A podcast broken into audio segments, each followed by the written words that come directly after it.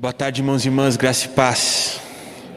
Bom demais estar aqui com os irmãos mais uma vez, podendo compartilhar um pouco da palavra e um pouco daquilo que Deus tem colocado no meu coração. Esses dias eu estava dando uma olhada nas minhas redes sociais quando eu me deparei com uma frase que falou bastante ao meu coração. Essa frase ela dizia mais ou menos assim: Para se ter sucesso na vida, você não precisa fazer algo diferente do que todo mundo está fazendo mas você precisa ser o que quase ninguém é: consistente. E sabe, irmãos, eu sei que essa é uma frase bem de coach, daquelas pessoas que estão tentando te vender algum curso no final do vídeo ou algo parecido, mas ela falou muito comigo, porque muitas vezes nós pensamos que para viver uma boa vida nós precisamos fazer algo de, diferente do que todo mundo já está fazendo. Mas a verdade é que para termos uma boa vida, a única coisa que nós precisamos fazer é sermos consistentes naquilo que todo mundo já sabe que precisa ser feito. Muitas vezes nós achamos que a maior dificuldade das nossas vidas são os problemas que nós enfrentamos, quando na realidade a nossa real dificuldade é a forma como nós lidamos com os nossos problemas, sempre tentando fazer as coisas do nosso jeito. Às vezes, nós achamos que o problema da nossa caminhada é o que as pessoas ou o que as coisas nos fazem sentir, quando o real problema é a forma como nós lidamos com os nossos sentimentos. Nunca tentando expor os nossos sentimentos para o Senhor para que Ele transforme os nossos corações. E isso nos faz entender e perceber que o que nos faz mal na realidade, normalmente, é aquilo que nós fingimos não enxergar. Por isso, meu irmão, você pode ter certeza que os problemas da sua vida eles não acontecem porque Deus não se importa com você ou porque Deus não te ama, mas muito provavelmente é porque você não se importa com Ele da forma como você deveria. E você não está sendo consistente no ato de buscar ter um relacionamento com o Senhor, mesmo nos momentos mais difíceis. E foi a partir dessa reflexão que essa mensagem surgiu no meu coração e é sobre isso que eu gostaria de conversar com os irmãos nessa tarde. Para que a gente possa conversar em relação a essa situação, eu convido os irmãos a abrirem suas Bíblias no livro de Atos, no capítulo de número 9. Nós vamos ler do verso 1 ao verso 18. Atos, capítulo de número 9, do verso 1 ao verso 18. Eu vou ler a palavra na linguagem NVT Espero que os irmãos consigam acompanhar essa leitura junto comigo. Atos, capítulo de número 9, do verso 1 ao verso 18, onde a palavra do Senhor diz assim: Enquanto isso, Saulo, motivado pela ânsia de matar os discípulos do Senhor, procurou o sumo sacerdote, pediu cartas para as sinagogas em Damasco, solicitando que cooperassem com a prisão de todos os seguidores do caminho, homens e mulheres que ali encontrasse, para levá-los como prisioneiros a Jerusalém. Quando se aproximava de Damasco, de repente, uma luz do céu brilhou ao seu redor. Ele caiu no chão e ouviu uma voz dizer: Saulo, Saulo, por que você me persegue? Quem és tu, Senhor? perguntou Saulo. E a voz respondeu: Sou Jesus, a quem você persegue. Agora levante-se e entre na cidade, onde lhe dirão o que fazer. Os homens que estavam com Saulo ficaram calados de espanto, pois ouviam uma voz, mas não viam ninguém. Saulo levantou-se do chão, mas ao abrir os olhos estava cego. Então o conduziram pela mão até Damasco. Lá lhe permaneceu cego por três dias e não comeu nem bebeu coisa alguma. Havia em Damasco um discípulo chamado Ananias. O Senhor o chamou numa visão. Ananias, sim, Senhor, respondeu ele. O Senhor disse: Vá à rua direita, à casa de Judas. Ao chegar, pergunte para um homem de Tarso chamado Saulo. Ele está orando nesse momento. Mostrei-lhe numa visão um homem chamado Ananias chegando impondo as mãos sobre ele para que ele voltasse a enxergar. Ananias, porém, respondeu: Senhor, ouvi muita gente falar das coisas horríveis que esse homem vem fazendo ao teu povo santo em Jerusalém, e ele tem autorização dos principais sacerdotes para prender todos que invocam o seu nome. O Senhor, no entanto, disse: Vá, pois Saulo é o instrumento que escolhi para levar minha mensagem aos gentios e aos reis, bem como ao povo de Israel, e eu mostrarei a ele quanto deve sofrer por meu nome. Ananias foi e encontrou Saulo ao impor as mãos sobre ele, disse: Irmão Saulo, o Senhor Jesus, que lhe apareceu no caminho para cá, me enviou para que você volte a enxergar e fique cheio do Espírito Santo. No mesmo instante, algo semelhante a escamas caiu dos olhos de Saulo e sua visão foi restaurada. Então ele se levantou, foi batizado e, depois de comer, recuperou as suas forças. Vamos orar mais uma vez, irmãos? Senhor Deus Pai, nós te agradecemos, te agradecemos pela Sua palavra e te agradecemos por tudo aquilo que o Senhor tem feito em nós e através de nós. Mas nessa tarde nós te pedimos para que o Senhor venha fazer mais uma vez, Pai que possamos sentir a Sua presença, que possamos ouvir a Sua voz e que a Sua palavra faça vida em nossos corações. É isso que nós pedimos, em nome de Jesus. Amém. Irmãos, eu acredito que a partir desse texto que nós acabamos de ler, nós podemos conversar em relação a três coisas.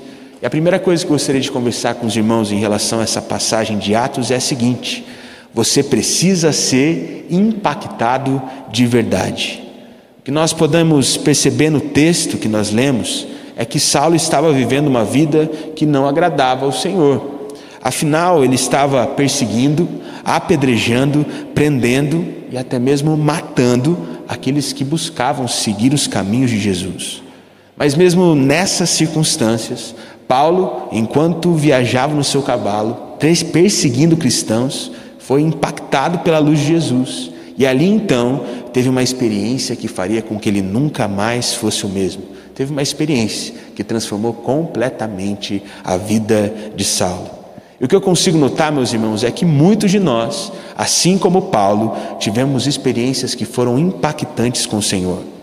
Talvez não na mesma intensidade, mas muitos de nós já tivemos experiências que nos fizeram entender que nós precisávamos mudar que nós precisávamos buscar a Deus de forma mais intensa, mas por algum motivo acabamos ficando apenas nessa experiência, pois essa experiência não nos levou a uma transformação de verdade, por não termos sido consistentes na busca pelo Senhor. Por isso, essa experiência não gerou uma transformação da forma como nós pensamos, da forma como nós agimos, e, consequentemente, também não gerou uma transformação daquilo que nós vivemos e desfrutamos no nosso cotidiano. E uma vez eu ouvi um testemunho muito impactante. Era um testemunho de um homem com pouco mais de 30 anos que se converteu depois de sofrer um acidente. E antes desse acidente, ele costumava viver uma vida onde ele fazia coisas que não eram saudáveis para ele de forma alguma. A forma como ele pensava e via a vida fazia com que ele tivesse vários relacionamentos que não foram bons para ele nem para as pessoas com quem ele se relacionava. A forma como ele via e pensava a vida fez com que aquele homem usasse drogas, fez com que aquele homem fizesse coisas que eram impensáveis.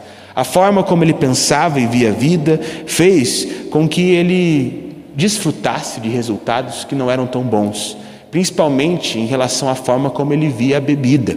Ele se tornou um prisioneiro do álcool, se tornou um viciado em álcool. E por isso parecia que ele estava sempre patinando e as coisas não acontecendo. Ele contando testemunho, ele disse que ele chegou a engravidar uma menina que ele nem conhecia. Ele nem sabia o nome direito. E aquilo assustou ele. Sabia a que ponto ele estava chegando.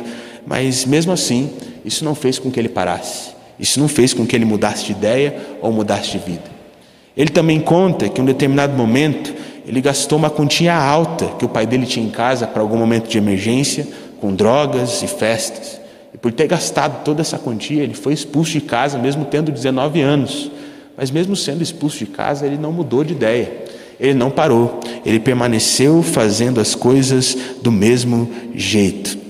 Até que ele teve esse acidente, pelo fato dele e do seu amigo terem dirigido depois de terem bebido. E quando ele acordou no hospital, o médico olhou para ele e falou que aquilo tinha sido um milagre e que ele nunca tinha visto algo parecido nos 30 anos de carreira dele.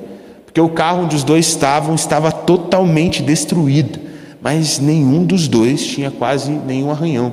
Parecia que nada tinha acontecido com ele. E a hora que aquele homem viu o estado do carro, ele entendeu que tinha sido um milagre e que Deus ali, naquele momento, estava dando a oportunidade para ele mudar, para ele viver uma nova vida. Por isso, depois daquela experiência, ele largou as drogas, ele virou um pai de verdade para o filho dele e hoje ele é completamente renovado e transformado e se sente bem consigo mesmo. enquanto o outro amigo que estava com ele até se sentiu impactado. Ficou chocado quando viu o carro todo destruído, mas não se transformou. E acredite se quiser, meu irmão, dois anos depois ele acabou morrendo em um acidente de carro por ter dirigido bêbado novamente. Pensa comigo, irmãos, os dois foram impactados pela mesma coisa. Os dois eles viram o mesmo carro destruído. Os dois ouviram as mesmas palavras das mesmas pessoas e passaram pela mesma experiência. Mas um decidiu mudar a partir disso e colheu os bons frutos da sua decisão, enquanto o outro não quis mudar e com isso acabou perdendo a sua vida. Assim como muitos de nós temos experiências com Deus, como outros tiveram, mas não nos permitimos ser transformados por Ele a partir das experiências que o Senhor nos proporciona diariamente. Eu não sei vocês, mas uma das passagens bíblicas que mais mexem comigo é a passagem do jovem rico. Porque o jovem rico chega todo sedento para Jesus, perguntando o que ele precisava fazer para ter a vida eterna. Jesus responde que para ter vida eterna, tudo que ele precisava fazer era obedecer todos os mandamentos. Nesse momento, o jovem rico fica feliz, porque ele fala que ele já obedecia todos esses mandamentos, ou seja, aquele jovem rico, ele já tinha tido uma experiência com o Senhor, que tinha conduzido ele a conhecer os mandamentos do Pai principalmente obedecê-los. Mas a história muda um pouco quando Jesus diz para ele vender tudo o que ele tinha, ou seja, entregar tudo nas mãos do Senhor.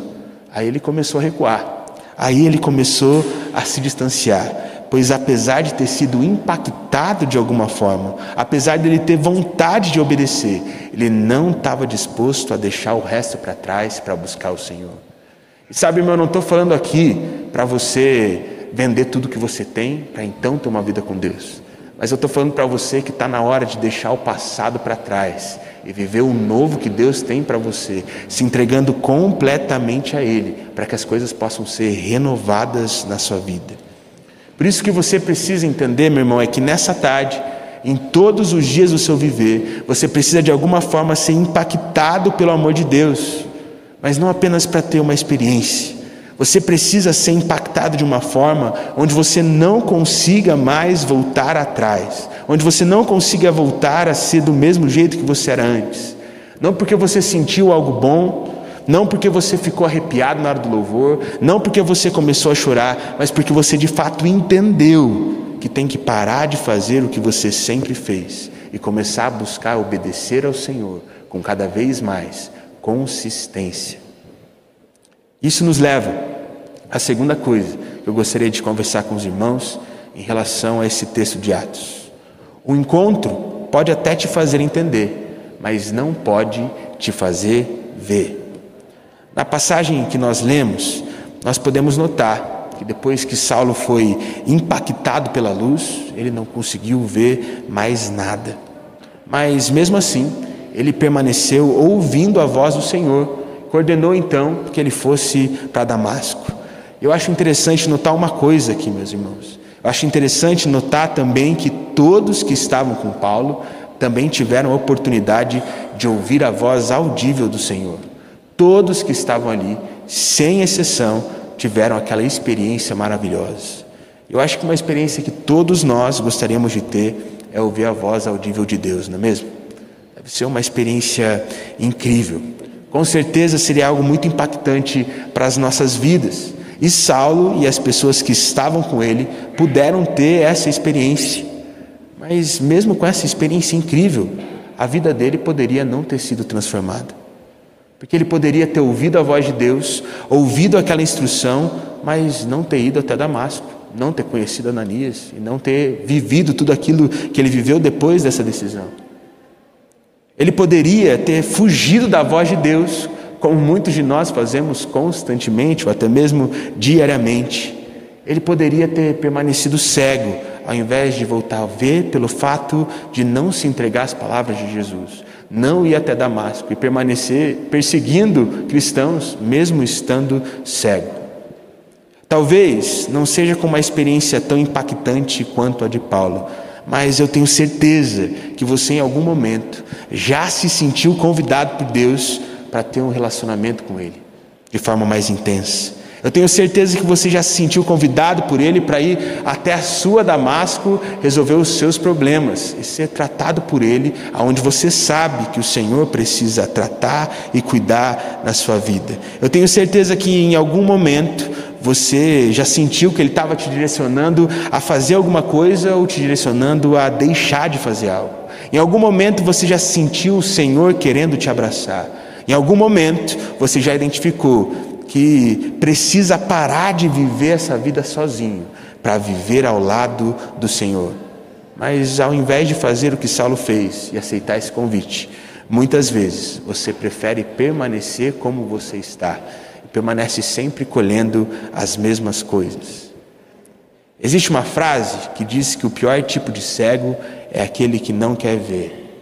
Eu realmente acredito nisso, meus irmãos, pois eu acho que o pior tipo de cego é aquele que não consegue perceber que precisa de Jesus. O que eu acho interessante é que mesmo depois de ter tido aquela experiência impactante com Jesus, Saulo ele permaneceu cego e só voltou a ver depois que Ananias foi orar por ele. Ou seja, meus irmãos, uma experiência com Deus pode até nos levar a entender que ele realmente existe, que ele é realmente Senhor. Uma experiência com o Senhor pode até nos levar a entender que Ele tem um plano para as nossas vidas, que nós somos amados por Ele. Uma experiência com Deus pode até nos levar a entender de que a vida é melhor com Jesus. Mas é apenas quando nós obedecemos às instruções de Deus, como Saulo fez, que nós podemos ver com os nossos próprios olhos como isso é bom e como isso é realmente verdadeiro. Uma vez não sei se isso já aconteceu com vocês. Eu comprei uma jaqueta na internet e era uma jaqueta muito bonita, pelo menos para o meu gosto. E a foto que aparecia no anúncio, meus irmãos, era assim, espetacular. Era quase inacreditável para o preço que eu estava pagando naquela jaqueta. Parecia ser uma jaqueta de qualidade, daquelas que vai durar por anos, por vários e vários invernos. Então eu fui lá, todo feliz, e comprei, né? Gente vai, parcela no cartão ali, fica na expectativa da encomenda chegar. E cinco dias depois, quando aquela jaqueta chegou lá em casa, foi uma decepção, porque ela não era nada daquilo que eu imaginava. A cor não era a que eu pensava, e quando eu coloquei a jaqueta pela primeira vez, meu irmão, parecia que em qualquer movimento brusco que eu fizesse, ela rasgaria na hora. Eu ficava com medo até de espirrar de alguma coisa acontecer. Só que já que eu tinha pagado aquela jaqueta, eu falei, é, eu vou usar pelo menos umas duas, três vezes, né? Eu já paguei, tem que usar pelo menos algumas vezes.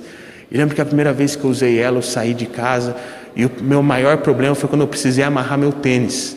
Eu estava morrendo de medo de me debruçar, a jaqueta rasgar no meio e todo mundo ficar rindo na minha cara. Não foi uma experiência boa.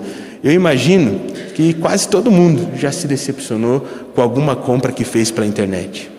Porque às vezes as coisas não são como nós imaginamos, porque elas não parecem ser como elas são na foto. Mas às vezes o inverso também acontece. Às vezes a gente não espera tanto de algo quando a gente vê uma foto ou quando a gente ouve alguém falar sobre isso, mas quando nós vamos lá pessoalmente, nós ficamos impressionados com a beleza daquilo. E a vida com Deus é exatamente assim. A vida com Deus não parece ser grande coisa quando alguém está falando, mas quando você vive e você consegue ver o quanto isso é bom, você não quer mais nada além disso. É por isso, meu irmão, que você precisa se entregar para ir além de entender e ver os benefícios que isso pode implicar na sua vida com os seus próprios olhos, para nunca mais abrir mão de viver com Jesus. Isso nos leva à terceira e última coisa nós podemos aprender que eu gostaria de conversar com os irmãos em relação a esse texto de Atos. As escamas precisam cair. O texto que nós lemos nos diz que enquanto o Senhor direcionava Saulo para ele ir até Damasco, ele também já estava tocando ali o coração de Ananias, para Ananias ir ao encontro daquele que havia acabado de ser extremamente impactado pelo amor de Deus e pela experiência que ele tinha tido com o Senhor. E irmãos, eu gostaria que vocês imaginassem como foi difícil para Ananias ter que obedecer ao Senhor para orar por Saulo. Primeiro, porque Ananias tinha medo de morrer.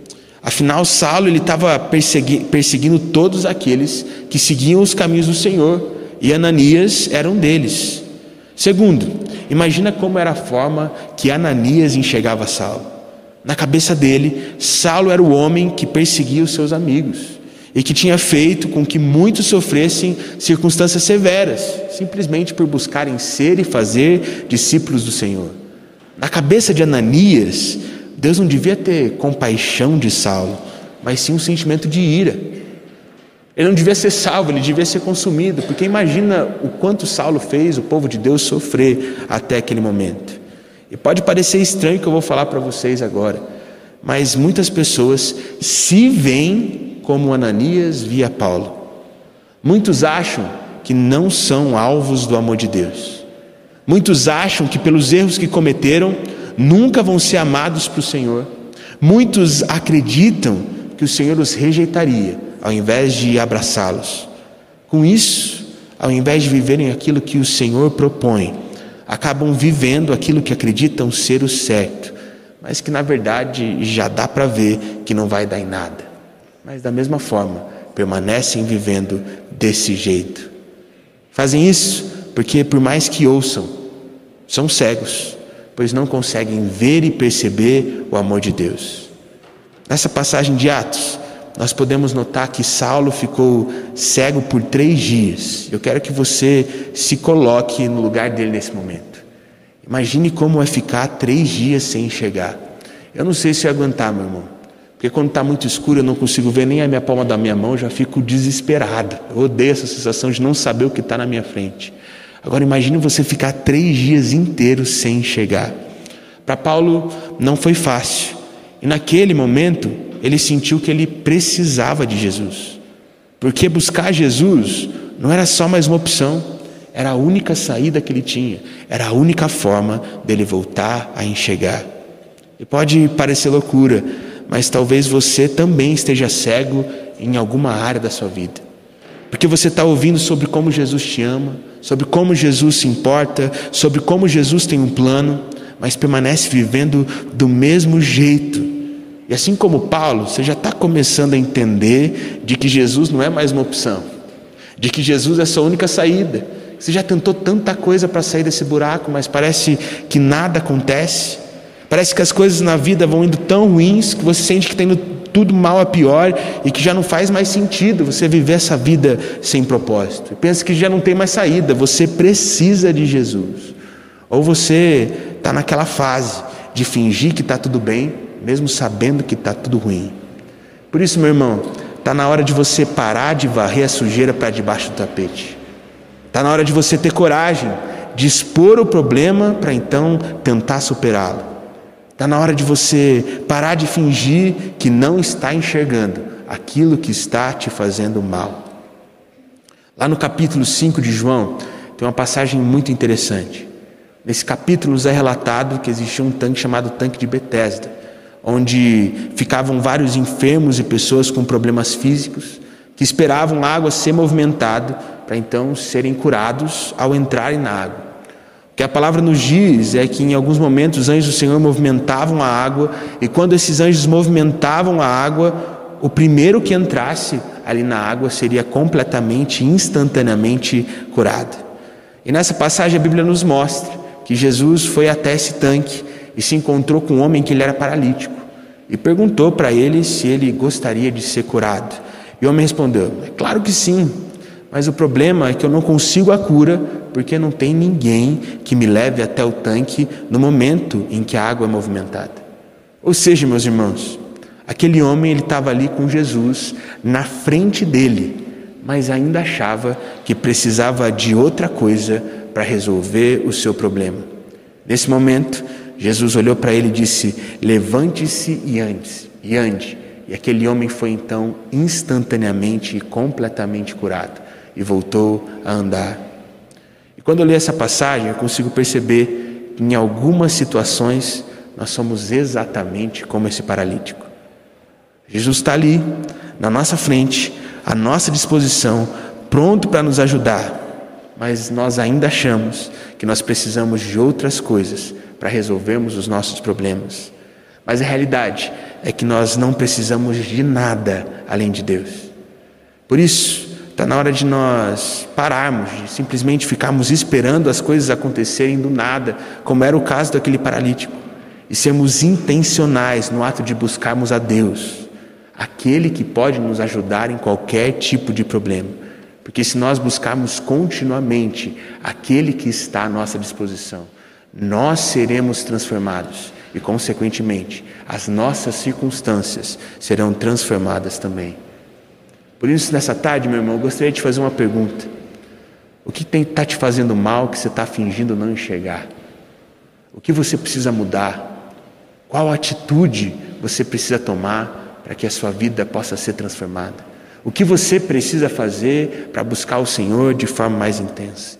O que você precisa fazer para entender que Jesus sempre é a sua única saída? O que tem te feito mal? Talvez seja uma amizade, talvez seja um hábito, talvez seja a carência, talvez seja a solidão, talvez sejam as mentiras que você conta para você mesmo, talvez seja a incerteza em relação ao que vai acontecer, talvez seja a ansiedade, a depressão, ou talvez, muito principalmente, seja a resistência. A resistência daquilo que Deus tem para fazer na sua vida e no seu coração. Você está com medo de que vai doer demais, você está com medo de entregar isso para Ele e as coisas não acontecerem. Para você o que está faltando é fé para buscar o Senhor de forma intensa e contínua. Por isso, meu irmão, pare de resistir e se entrega logo para Deus, para que Ele venha te ajudar a superar os seus problemas. Porque é apenas quando você se entrega, assim como Paulo fez depois da oração de Ananias, que as escamas caem e que o nosso coração é cheio do Espírito, para termos a convicção de que o Senhor está conosco e de que Ele sempre irá nos ajudar. Por isso, nesse momento, eu te convido a fechar o seu olho, baixar sua cabeça ou fazer aquilo que você faz para se concentrar em Deus. Eu gostaria que você pensasse quais são os problemas que você tem enfrentado. Eu gostaria que você, nesse momento, abrisse esses problemas para o Senhor. Talvez se você identificou algumas coisas que você não muda faz tempo e precisa mudar, fala: Senhor, me ajuda, eu preciso da sua ajuda, eu preciso da sua ação. Para que a partir dessa tarde as escamas dos seus olhos possam cair e que você possa saber que o Espírito que habita dentro de você é poderoso para transformar todas as coisas em você e através de você. Por isso, nesse momento, enquanto eu faço a minha oração, faça a sua oração também. Senhor Deus Pai, nós te agradecemos, Senhor. Te agradecemos por essa tarde, te agradecemos por esse culto, te agradecemos pela Sua palavra, Pai. Te agradecemos porque, graças ao Seu Santo Espírito, as escamas podem cair, nós podemos ver que o Senhor é o caminho, a verdade e a vida. Por isso eu te peço por cada irmão que está aqui nessa tarde, Pai, por cada irmão que está acompanhando esse culto de forma online. Pai, que as escamas possam cair e que o coração de cada um, Pai, possa ser cheio do seu Santo Espírito, para que todos possam ter a certeza de que é no Senhor que nós vamos encontrar as soluções. Mas para que as soluções possam ser encontradas, nós primeiros precisamos expor o nosso problema e ter coragem para sermos tratados por Ti. Por isso, Pai, hoje nós expomos. Nós expomos a nossa falta de confiança, a nossa falta de esperança, nós expomos os nossos pecados, nós expomos, Pai, a nossa falta de fé, a nossa incredulidade e te entregamos tudo, Pai, para que o Senhor forme em nós o caráter de Jesus, para que possamos acreditar de todo o coração, para que possamos te buscar de todo o coração, de forma cada vez mais intensa, de forma cada vez mais perseverante, para então desfrutarmos da Sua ação nas nossas vidas, Pai. Vem fazer algo novo em nossos corações e vem nos fazer buscar o Senhor como nós nunca buscamos, pois nós desejamos ser transformados. É isso que nós pedimos, Senhor, em nome de Jesus. Amém.